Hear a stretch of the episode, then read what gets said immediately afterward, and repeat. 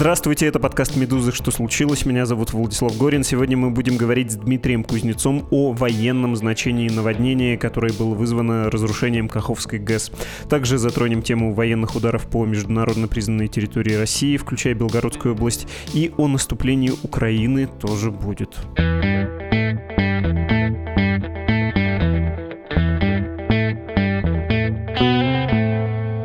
Дмитрий Кузнец, редактор отдела «Разбор Медузы», военный эксперт нашего издания. Привет, Дима.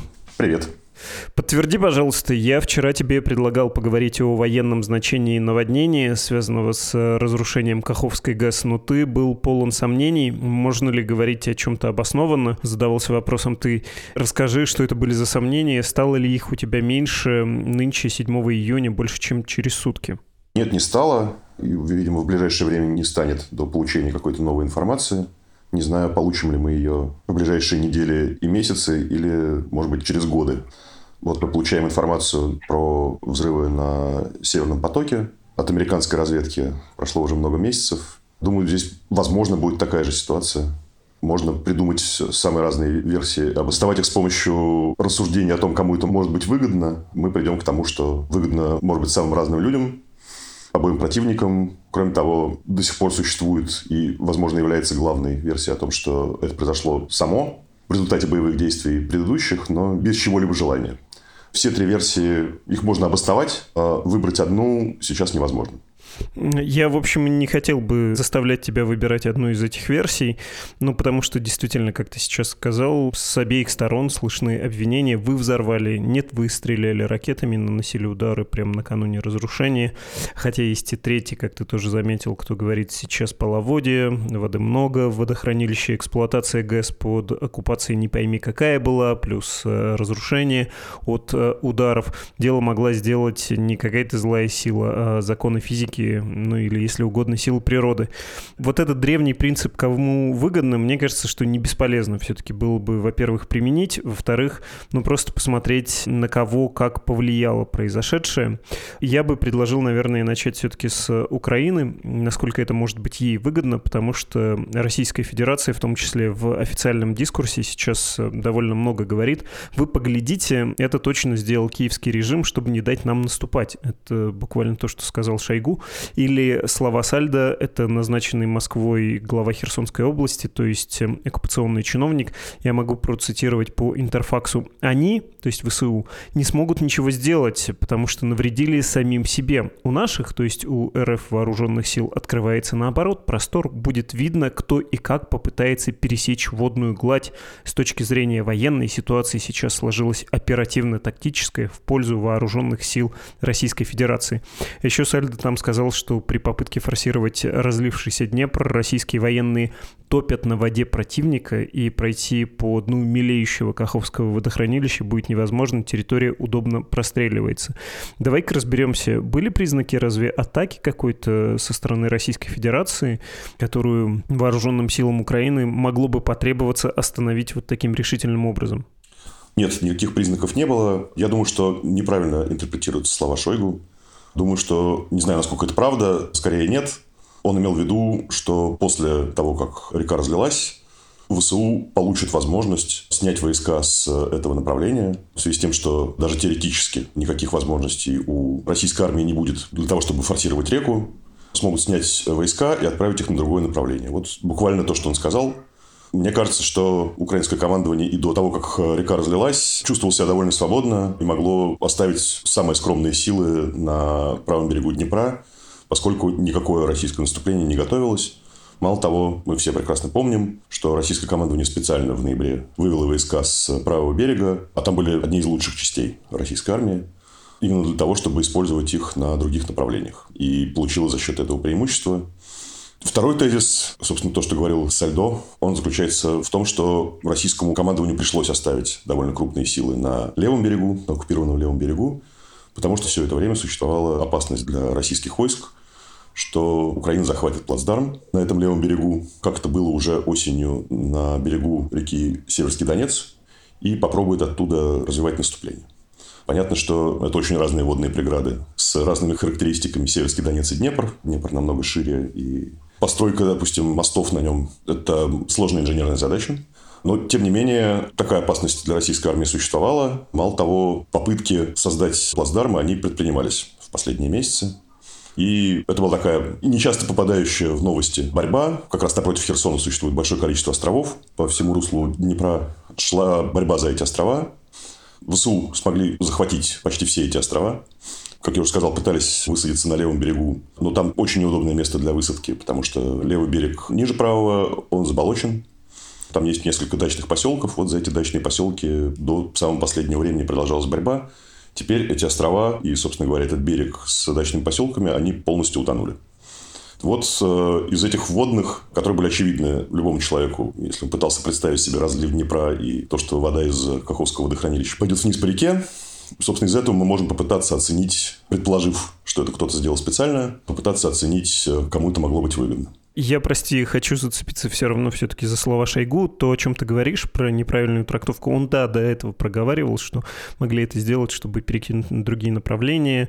ВСУ имеется в виду свои силы. Но при этом он там прямо говорит с целью недопущения на этом участке фронта наступательных действий российской армии.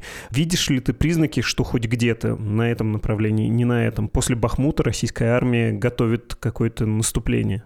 Я уже ответил конкретно про это направление. Нет никаких признаков, никаких перебросок войск на это направление в последнее время не было. Много месяцев российская армия строила там укрепления по всему левому берегу. Они хорошо видны со спутников. Есть карта этих укреплений. Часть из этих укреплений тоже утонула. Практически вся первая линия обороны по берегу Днепра больше не существует. Мало того, есть большое количество видео, где взрываются мины там были минные заграждения, возможно, с э, какими-то электрическими цепями для их подрыва. Они взрываются. То есть, вся эта работа уничтожена. Давай все-таки еще раз вернемся к тому, кому это может быть выгодно. И я попробую что-то про это сказать, при том, что, как я уже сказал, кажется, что это не выгодно никому. Но давай все-таки попробуем поиграть в эту игру. Да, российские укрепления, на которые ушло большое количество сил и времени на их постройку, они уничтожены. Ну, не все. Понятно, что часть укреплений идет по возвышенностям, которые начинаются не сразу у Днепра, а чуть дальше. Они остались. Видимо, их имеет в виду Сальдо, когда говорит, что там все простреливается. Вот с них там чего-то простреливается. Казалось бы, украинскому командованию было бы выгодно эти укрепления уничтожить одним вот таким вот ударом по плотине. Возможно, теперь ВСУ будет проще высаживать какие-то группы на лодках. На берег действительно осталось большое количество участков, теперь, которые не прикрыты оборонительными сооружениями. Там нет позиций российских войск. Как я уже сказал, минные поля в значительной степени уничтожены. Да, это так, но при этом разлив, как кажется, помешает какой-то серьезной высадке со строительством мостов, то есть помешает создать настоящий долговременный плацдарм и развивать с него наступление. Без такого плацдарма, без организации снабжения этого плацдарма, такая высадка большого смысла военного иметь не будет предсказать, как разольется река и каким образом потом можно будет построить мост так, чтобы он вывел в незаболоченную местность, так, чтобы потом с этого плацдарма можно было развивать наступление, по-моему, предсказать это невозможно. И есть дискуссии, скажем, каких-то американских военных инженеров, которые говорят, что теперь технически такая высадка в ближайшие недели и месяцы будет просто невероятна. В этом смысле уничтожение первой линии обороны российской армии ничего ВСУ не дает. Теперь рассмотрим вариант с тем, что это намеренно сделала российская армия. Уничтожены позиции ВСУ на островах, за которые шла многомесячная борьба. Правда, и российские позиции там тоже оставались. И есть даже видео, которое атрибутируется как отступление российского подразделения по поясу в воде с одного из островов. Ничего не сказано про погибших и про потери техники, но, возможно, они были, учитывая то, что вода довольно быстро прибывала кажется, что российской армии могло быть выгодно. И это может выглядеть как срыв планов наступления Украины через Днепр, срыв этой высадки. Но очевидно, что если российская армия это сделала специально, то выглядит немножко странно, что этот взрыв и затопление не были подготовлены с военной точки зрения, эти позиции не были выведены. Как я уже сказал, есть много людей, которые пристально следят за спутниковыми снимками, по несколько раз в неделю изучают все эти позиции с лупой, составляют карты изменений. Несколько раз в неделю они выходят отмечают новые укрепления, отмечают какие-то изменения, отмечают работы по установке минных полей. Вот ничего этого замечено в последние дни и недели не было. Кроме того, как я уже сказал, потеря первой линии укреплений создает дополнительное напряжение для российской армии.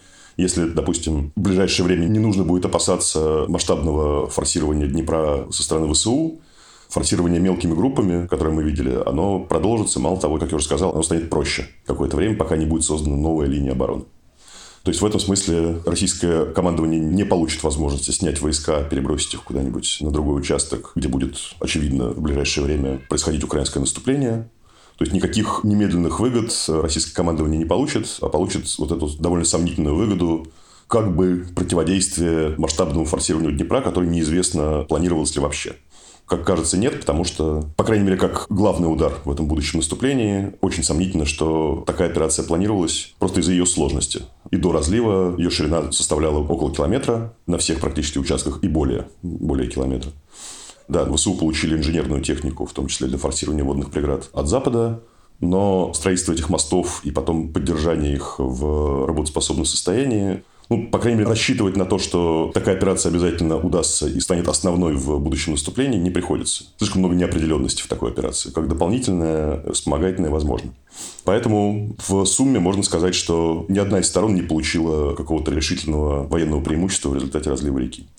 Что касается третьей версии, что плотина разрушилась сама, она представляется весьма вероятной. Все обвинения, которыми обе стороны сейчас сыпят по поводу того, что плотина была в плохом состоянии, а слив воды не регулировался, это правда. ВСУ наносили удары по плотине еще начиная с осени, поскольку по ней проходило целых два моста, железнодорожный и автомобильный, с помощью которых снабжалась российская группировка на правом берегу Днепра до ноября. И ракетные удары наносились, в том числе по створкам шлюза несколько раз. Мало того, украинское командование в интервью американским СМИ признавало, что наносило пробные удары по створкам с целью изучить, как будет происходить слив воды из водохранилища и в перспективе, если понадобится в качестве крайней меры, разрушить плотину с тем, чтобы отрезать российскую группировку на правом берегу. Этого не понадобилось, как мы знаем. Российская группировка оттуда эвакуировалась. Когда она эвакуировалась, были взорваны обе эти дороги, автомобильная и железнодорожная. То есть, этот мост, который проходил над плотиной. Мало того, достоверно известно, что были повреждены опять створки одного из шлюзов при этом. И вода сливалась сама через эту пробоину, которая образовалась. Есть спутниковые снимки, которые показывают, что происходило саморазрушение этой плотины все это время. ГЭС осталась на левом берегу Днепра, там сидели российские военные. Украинская армия наносила удары по ГЭС по российским военным, которые сидели в этом здании. При этом плотину саму не контролировал никто все эти месяцы. И ни у кого не было возможности ее контролировать. Просто потому, что на одном берегу сидели украинские военные, на другом берегу российские. Могла ли российская администрация регулировать слив воды и пытаться с этим что-то сделать? Ну, сложно сказать. Мне кажется, что это было невозможно. Там реально шли интенсивные боевые действия прямо на плотине. Все последние месяцы обсуждалось, что водохранилище переполняется, что нормального регулирования воды нету. И вполне возможно, что это привело к катастрофическому разрушению плотины. Мы видим место по первым видео разрушения плотины. Оно произошло именно там, где вода через пробоину самоходом, что называется, сливалась последние месяцы. У меня есть к тебе вопрос в логике шахматной игры. Мне кажется, что при всей абстрактности она тут может быть применимой. И давай я начну вообще с цитирования заметки «Медузы» про западную разведку по словам двух э, чиновников, которые поговорили с CNN. Теперь все, что планировалось ниже по течению от плотины, вероятно, придется перепланировать. Э, говорится про, конечно, планы ВСУ в наступлении. И я тут представляю логику, повторюсь, э, шахматной игры, когда у тебя довольно много фигур, у тебя, собственно, сложнее партия. Да? Когда ты получаешь преимущество, ты стараешься размениваться. Вот в случае с наводнением Каховской ГЭС, насколько это будет упрощением партии, а, повторю, упрощение, да, размен, он работает на более сильную сторону, на более сильного игрока, у кого осталось больше фигур. Вот если нет возможности для ВСУ отвлечь внимание на одном направлении, быстро перекинуть войска и зайти на другом, это снижение да, потенциала вооруженных сил Украины то, что сейчас весь юг страны, по большому счету, превратился в такое болото непроходимое, насколько это ухудшает положение ВСУ, насколько ухудшает положение вооруженных сил Украины в наступлении? Мне кажется, я выше уже про это сказал. Я думаю, что если планировалась какая-то вспомогательная операция с форсированием Днепра, это усложнит ситуацию. Если эта операция планировалась с учетом того, что Днепр разольется, как я уже сказал, там уничтожена первая линия российской обороны, то мы увидим в самое ближайшее время эту самую операцию. Очень сомнительно, что когда-либо планировалась операция с форсированием Днепра как основной удар в этом контрнаступлении начинающемся. Просто потому, что такая операция создает такое количество неопределенностей, что положиться на успех э, невозможно. С целью отвлечения российских сил может быть. В этом случае, если разлив Днепра не входил в планы этой операции, то да, наверное, это усложнит ситуацию для ВСУ. Но, как я уже сказал, это в любом случае, скорее всего, не было бы основным ударом в этом наступлении. Возможно, придется поменять какие-то планы. Будет тяжелее прорваться на других участках в той же Запорожской области или на стыке Запорожской области и Донецкой, где сейчас идут бои. И есть попытки прорыва ВСУ. Опять же, как я уже сказал, вряд ли украинское командование всерьез опасалось того, что российская армия попробует снова форсировать Днепр. Во-первых, по той же причине, что это слишком сложная операция, как кажется, для российской армии на данном этапе. А во-вторых, что такое форсирование Днепра не сулит э, российскому командованию никаких выгод оперативных и стратегических. Просто нету целей на данном этапе, которые бы находились на правом берегу Днепра. То есть представить себе, что сейчас российская армия начнет наступление на Одессу и попробует снова организовать переправы через Днепр, которые будут находиться под огнем украинской армии, и снова попробует себя загнать в ту же ловушку, в которой российская армия находилась прошлой осенью, ну, просто невозможно. Поэтому никак эта ситуация не улучшит положение ВСУ и, скорее всего, принципиально не ухудшит. Будет довольно легко проверить в самое ближайшее время, входил ли разлив Днепра в наступательные планы украинского командования. Вот если в ближайшее время украинские войска попробуют высадиться там, где разрушена линия российской обороны, значит, да, это входило в планы. Если этого не произойдет, значит, ну, по крайней мере, в наступательные планы разрушение плотины не входило. Я понимаю, что тебе приходится повторяться, но для ясности хочется тоже зафиксировать некоторые вещи. То, что произошло, неважно по какой причине, оно работает на Российскую Федерацию сейчас в смысле защиты Крыма и в смысле защиты перешейка? Или нет? Про это нельзя так говорить, даже если успешное контрнаступление ВСУ начнется из района Запорожья, ничего это не решает и нет тут никакой проблемы. По-моему, это создает дополнительные проблемы и для российского командования тоже. Сейчас оно будет вынуждено бросить силы на то, чтобы организовать новую линию обороны, при том, что ситуация с уровнем воды будет меняться, и это создает дополнительное напряжение для российских войск на левом берегу Днепра. Потребует дополнительных усилий и дополнительных ресурсов, при том, что эти ресурсы нужны, очевидно, для отражения украинского наступления на других участках. Хорошо, предельно понятно стало. Не могу не спросить тебя про наступление ВСУ, что про него теперь понятно. Понимаю, что немного, и к этому вопросу мы с тобой возвращаемся очень часто, но тут повод на неделе дало Министерство обороны, и Шойгу мы уже упоминали, который сказал, что вот, наступление началось, и было успешно отражено. Цифры, которые он приводит в потерях украинских, э, что-то там 3700 человек, полсотни танков, две сотни БТР. Злые люди говорят, что вот эти кадры, которые вы нам показываете под видом леопарда подбитого, это сельскохозяйственная техника.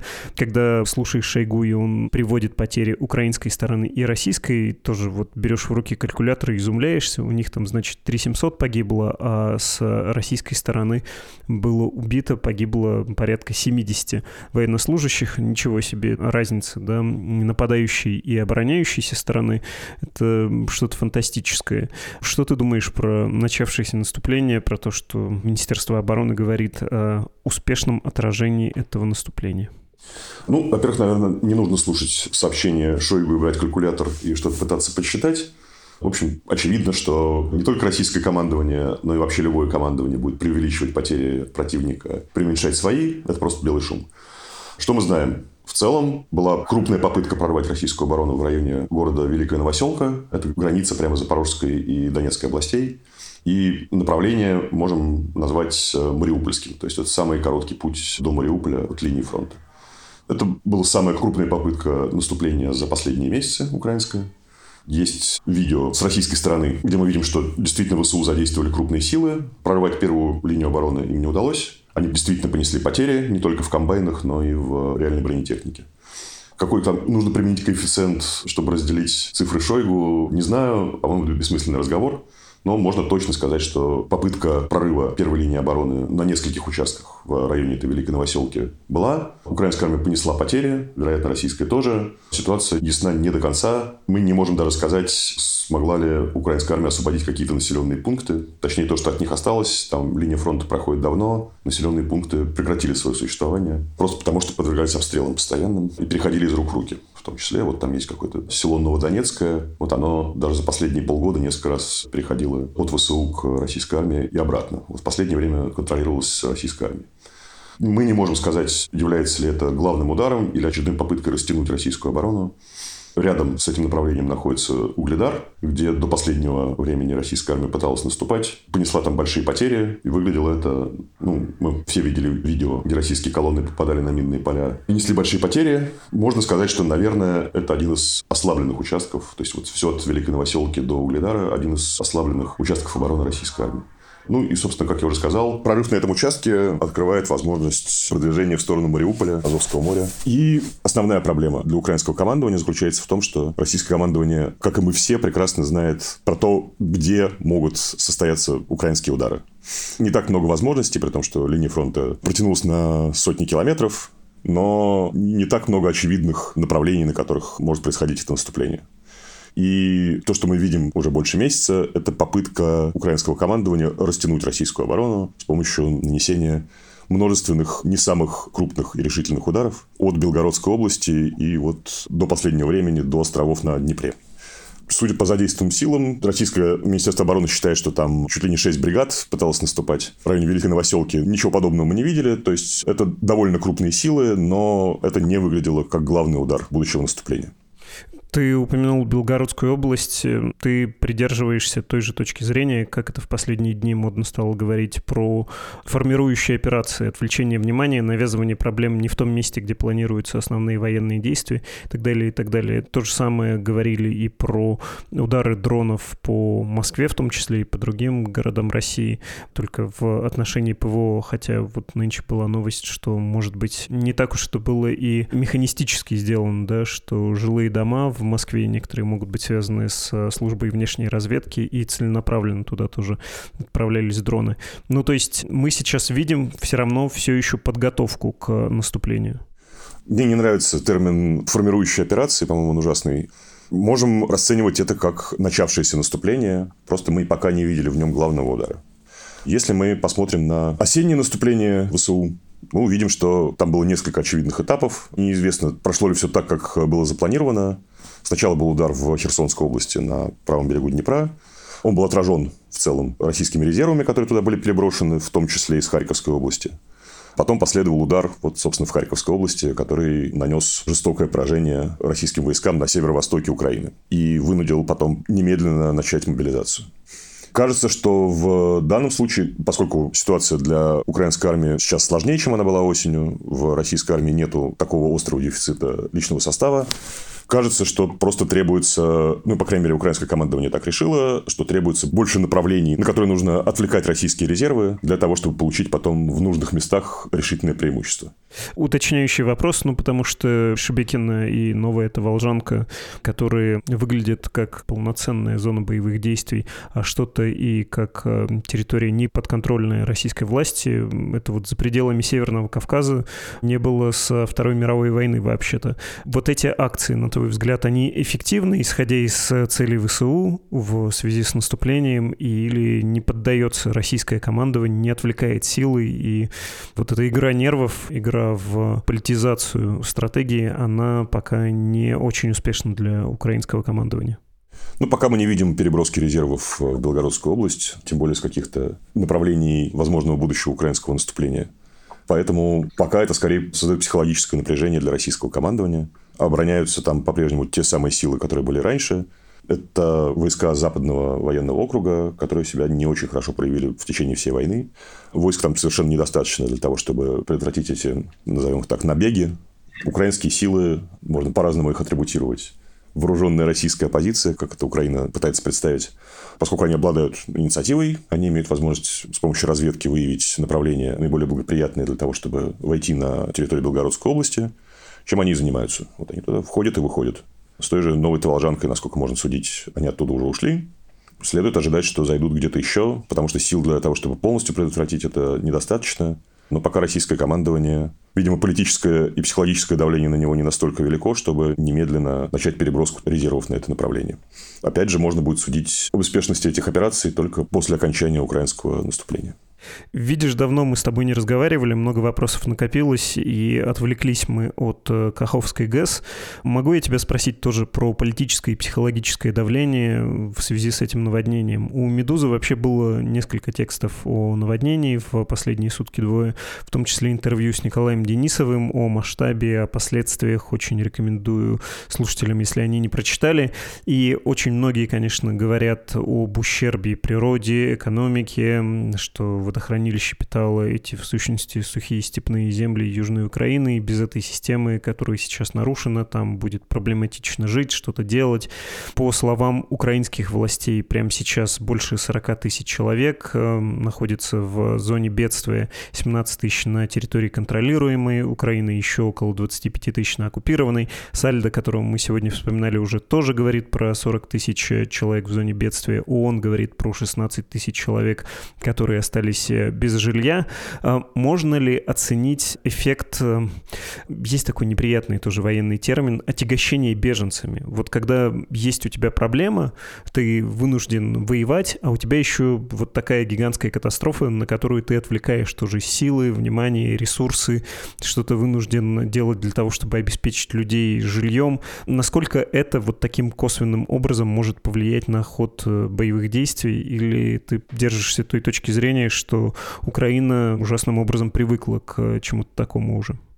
Честно, Влад, я тебе скажу, я не знаю, потому что не до конца ясны масштабы и продолжительность всей этой катастрофы. Не могу тебе ответить поэтому на этот вопрос. Я думаю, что это наименьшая проблема, с которой сталкиваются обе стороны. Думаю, что основная проблема для российского командования то, что сейчас нужно соорудить э, новую линию обороны взамен той, которую они строили несколько месяцев, она утонула. Для украинского командования, ну, как мы уже сказали, если в его планы входило форсирование реки, но не входило в эти планы разлив реки, то сейчас тоже сидят штабы и пытаются каким-то образом эту проблему решить. Поскольку я говорю, что вряд ли наступление через Днепр могло быть главным ударом, но, возможно, это было какое-то важное одно из мероприятий по отвлечению российских резервов и внимания российского командования. Хорошо, последний вопрос может прозвучать не объективно, но слишком яркое заявление для того, чтобы его тоже оставить без комментариев. Мы обсуждали версии, все предельно понятно, но когда Владимир Зеленский, президент Украины, говорит, что разрушение плотины — это Россия взорвала бомбу массового экологического поражения, трудно как-то это оставить без внимания. Если мы встанем на точку зрения Владимира Зеленского и согласимся, хотя это совсем не очевидно, что Российская Федерация это сделала, сделал и сделал специально. Для тебя это чем было бы? Я понимаю, что сразу напрашиваются всякие примеры про Днепрогэс, которые во время вторжения нацистской Германии дважды, каждый раз отступающая сторона таким образом разрушала. Но кажется, тут э, и другие могут быть не бесполезными примеры, типа Кувейта, когда армия Ирака подожгла при отступлении нефтевышки. Ну, то есть для тебя, если это было сделано специально, то это что, демонстрация решимости, что Днепровский вот этот каскад большой, и не раз можно все это проделать, и это будет катастрофой европейского масштаба. Это тактика выжженной земли, затруднение наступления армии противника. Это создание ничейной земли, как бывает между двумя воюющими в позиционной войне армиями. Это просто что-то типа засечной черты, только тут она затопленная, которая призвана защитить, там, не знаю, священную Корсунь и вообще как-то физически отделить готовящиеся к долгому противостоянию силы. Вот если бы ты согласился с тем, что это сделано специально, какую бы ты логику тут э, мог найти? Смотри, ну, в Женевских конвенциях в одном из приложений прямо написано, что такая акция для получения военной выгоды является военным преступлением. Это первое. Во-вторых, я не вижу особого военного смысла. То есть Днепр был, учитывая все вооружения, которые используют э, обе страны, вот, а именно дальнобойные ракеты с э, мощными боеголовками, планирующие бомбы и так далее, Днепр сам по себе является надежной преградой для любого наступления при том балансе сил, который сейчас есть на фронте. Очень тяжело себе представить успешную операцию по форсированию, если одна из армий не будет испытывать в этот момент больших проблем на других направлениях. То есть, если будет возможность перебросить к реке резервы, задействовать авиацию, ракетные войска, то форсирование реки крайне сомнительно и до того, как Каховское водохранилище пошло вниз по реке. Очень сложно себе представить, что за счет этого одна из сторон, если мы говорим про российскую армию, получит какое-то решающее преимущество, которое стоило бы того, чтобы совершить военные преступления и создать большие экологические проблемы для целого региона Украины. Слишком разумно как-то звучит. Прости за этот нервный смешок, но... Я считаю, что э, умышленный подрыв плотины не оправдывают никакие военные преимущества, которые могут быть получены. Прозвучит цинично, это не такие большие преимущества, чтобы это стоило какой-то такой операции. Но, естественно, мы не знаем, что в голове у людей, которые полтора года назад э, вообще начали эту войну. Может быть, все что угодно. Спасибо тебе большое. Я уже знаю, что напишут под этим выпуском в комментариях, что благодарим вас за Дмитрия Кузнеца. Он взвешенно опять все оценил. Авансом тебе эти комплименты передаю. Уверен, что остальная часть получки тоже последует. Спасибо тебе большое, Дима. Спасибо. Пока. Это был Дмитрий Кузнец, редактор отдела «Разбор Медузы» и на прощание рекомендации от чистого сердца и не про войну. Прочитайте текст о том, как российское государство заваливает деньгами создателей патриотического контента, в том числе сериалов, и как этот пряник, наравне с цензурным кнутом, который щелкает в Российской Федерации, стал намного слаще за время войны. Статья озаглавлена «Чистыми руками взять патриотических денег и не зашквариться». Российские институты развития интернета щедро финансируют военную пропаганду, но деньги у него берут даже те, кто выступает против вторжения. Это расследование «Медузы» и важных историй. Его написали Светлана Рейтер, «Медуза», Мария Жолобова, важные истории, Анастасия Короткова, важные истории при участии Кристины Сафоновой из «Медузы». Итак, еще раз, чистыми руками взять патриотических денег и не зашквариться на «Медузе» или в важных историях. Впереди прощание и чтение ваших писем, традиционный заочный диалог в конце каждого эпизода «Что случилось?».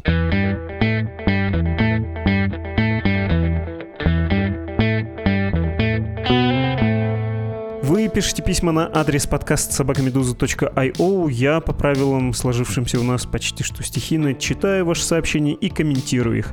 Кирилл из Москвы написал, он наш слушатель, но и читатель. Он отозвался на материал, где собраны мнения россиян, которые выступают за войну. Собственно, самый итоговый итог. Среди приведенных писем я практически не вижу действительно настоящих сторонников войны. Люди в своих страхах или предубеждениях в лучшем случае находят ей оправдание, а то и просто указывают на те действия другой стороны, в смысле Запада, который им не нравится, не высказываясь, собственно, за сумасшедших людей на планете не так много, а по-настоящему любить войну и агитировать за нее может только человек, сошедший с ума. Не поспоришь, дорогой Кирилл. Так, я смотрю, есть еще письмо на эту же тему, посыл близкий, простите, пропущу. И еще одно сообщение от Дениса, тоже о том же. Недавно «Медуза» просил читателей, поддерживающих войну, объяснить, почему в большей части рассказов посыл 1 никто не хочет расплачиваться за чудовищные действия нашего правительства. И я в чем-то их понимаю, так как не все в России виноваты в сложившейся ситуации. Хотелось бы послушать социолога, антрополога, который, например, Германии рассказал бы, что творилось в немецком обществе в послевоенное время, время там ведь тоже не все поддерживали действующую власть. Как относилась молодежь к старшему поколению, им ведь пришлось расплачиваться за то, на что они не могли повлиять и в чем не были виноваты. Лично я не вижу для страны положительного исхода даже в случае победы, так как страна будет обложена санкциями на десятилетия, которые будут намного губительнее репарации. Может, стоит пригласить специалиста, который объяснит, что в целом для будущего страны лучше расплатиться долгами и жить дальше, чем быть страной-изгоем, обложенной санкциями со всех сторон. Ну, а разве это так непонятно? Разве нужен целый эпизод для объяснения объяснение вот этой истины, которую вы сейчас привели. И потом в том году, если говорить о Германии, когда война началась, было довольно много таких публикаций. Вот так на вскидку даже вспоминаю, что и у нас был эпизод, разговор с автором книги «Неудобное прошлое» Николаем Эпле.